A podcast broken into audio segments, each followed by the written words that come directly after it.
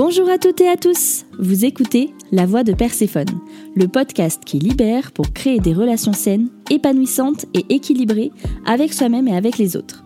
Je m'appelle Marilyn, je suis coach holistique et je suis là pour vous aider à honorer toutes les facettes de votre être, vos parts d'ombre et de lumière et à guérir vos blessures émotionnelles.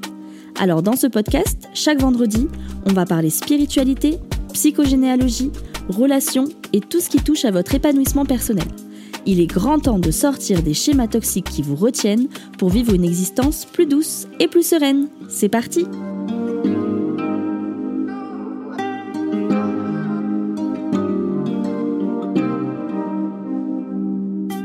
Bienvenue sur ce cinquième épisode.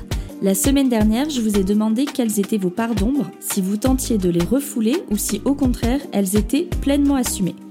Aujourd'hui, je voulais creuser un peu plus avec vous pour vous aider à comprendre pourquoi est-ce qu'il est important d'intégrer ces parts d'ombre et de lumière dans sa vie. Alors avant de nous aventurer plus loin, je vais prendre un moment pour définir ce que nous entendons par ombre et lumière dans le contexte du développement personnel. L'ombre va venir représenter la partie cachée de nous-mêmes, constituée de nos pensées, nos émotions et nos comportements refoulés ou ignorés. Ce sont les aspects de nous que nous préférons dissimuler car ils peuvent être perçus comme négatifs, honteux ou inconfortables. Le problème, c'est qu'en les refoulant, nous les empêchons de se manifester consciemment et malgré cela, ils vont quand même continuer à influencer nos actions de manière subtile. D'un autre côté, la lumière symbolise nos aspects positifs, nos qualités, nos talents. C'est la partie de nous que nous aimons montrer au monde, celle qui nous rend fiers. Explorer notre ombre peut parfois être intimidant, mais c'est un passage crucial vers l'acceptation et l'amour de soi. Je vous propose qu'on fasse un petit exercice ensemble. Alors, vous allez réfléchir à une situation ou à une personne qui vous met mal à l'aise. Il y a de fortes chances, en fait, que ça vienne vous parler d'une blessure. Par exemple, dans le cadre professionnel, j'ai rencontré une personne qui, en ces termes, ne supportait pas la médiocrité. Déjà, le mot médiocrité peut être un peu violent. La réalité, c'est que les personnes qu'il considérait comme médiocres le renvoyaient à sa propre intransigeance et donc à son ombre. Cette prise de conscience lui a permis de comprendre qu'il était extrêmement intransigeant avec lui-même, perfectionniste et contrôlant, et que cela pouvait parfois être difficile pour ses collègues de travail. En regardant ce que vous n'aimez pas chez les autres, vous découvrirez que ça parle forcément de quelque chose que vous n'aimez pas chez vous. Rappelez-vous que nous avons tous des parts d'ombre. Cela ne fait pas de nous de mauvaises personnes. Alors le but n'est pas de nous juger, bien au contraire, en nous montrant de la bienveillance, nous créons un espace sûr pour explorer ces aspects de nous-mêmes. Donc que vous soyez jaloux, méprisant, contrôlant, égoïste ou bref, peu importe, aimez vraiment ces parties de vous et ne les rejetez surtout pas, car vous ne pourrez jamais vous aimer pleinement si vous n'aimez pas toutes les parties de vous. Vous pouvez également aussi identifier vos schémas répétitifs. Quels sont aujourd'hui les obstacles qui se répètent sans cesse dans votre vie Ces schémas, encore une fois, pourraient être liés à des aspects de vos ombres qui cherchent à être reconnus et guéris. Par exemple, pour ceux et celles qui ont des partenaires toxiques, je vais vous parler de l'histoire d'une de mes amies.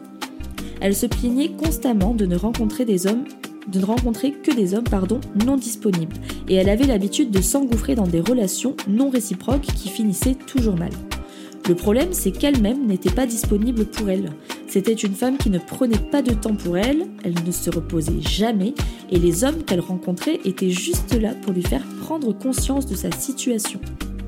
C'est seulement lorsqu'elle s'arrêtera de s'abandonner en permanence et qu'elle répondra à ses propres besoins qu'elle sera en capacité de trouver un partenaire disponible et sain pour elle. Donc vous voyez, plus vous allez être attentif à vos ombres, plus vous aurez une chance de vivre une vie en adéquation avec qui vous êtes réellement et ce dont vous avez besoin, que ce soit à travers votre partenaire, vos amis ou votre travail. Une fois que vous avez intégré vos parts d'ombre, vous pouvez faire la même chose avec vos parts de lumière.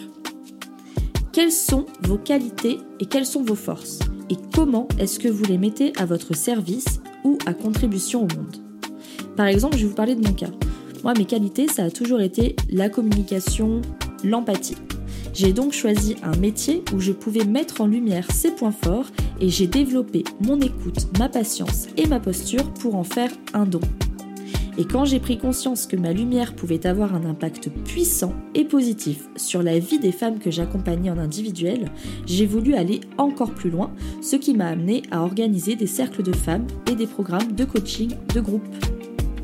Ce qui fait le lien avec la dernière étape dont je voulais vous parler, celle qui est de partager notre lumière avec le reste du monde. J'aime à penser que nous avons tous un rôle à jouer dans cette vie et dans cette société. En partageant nos dons et notre lumière, nous apportons une contribution positive à notre entourage et à la société tout entière. Alors n'ayez pas peur d'explorer votre ombre et votre lumière. C'est un voyage profondément libérateur qui nous permet de grandir et de nous épanouir. Alors j'espère que cet épisode vous aura plu. On se retrouve la semaine prochaine pour parler cette fois des blessures émotionnelles. En attendant, je vous souhaite à tous une bonne rentrée et je vous envoie tout plein d'amour.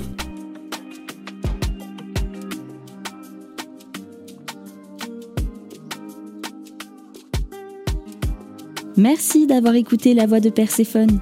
Si vous voulez en savoir plus sur mes accompagnements, n'hésitez pas à aller jeter un œil sur mon Instagram, les underscore Perséphone. Si vous avez aimé cet épisode, vous m'aidez en le disant. Alors n'hésitez pas à réagir, raconter votre expérience ou poser vos questions en commentaire. La voix de Perséphone revient vendredi prochain. À bientôt!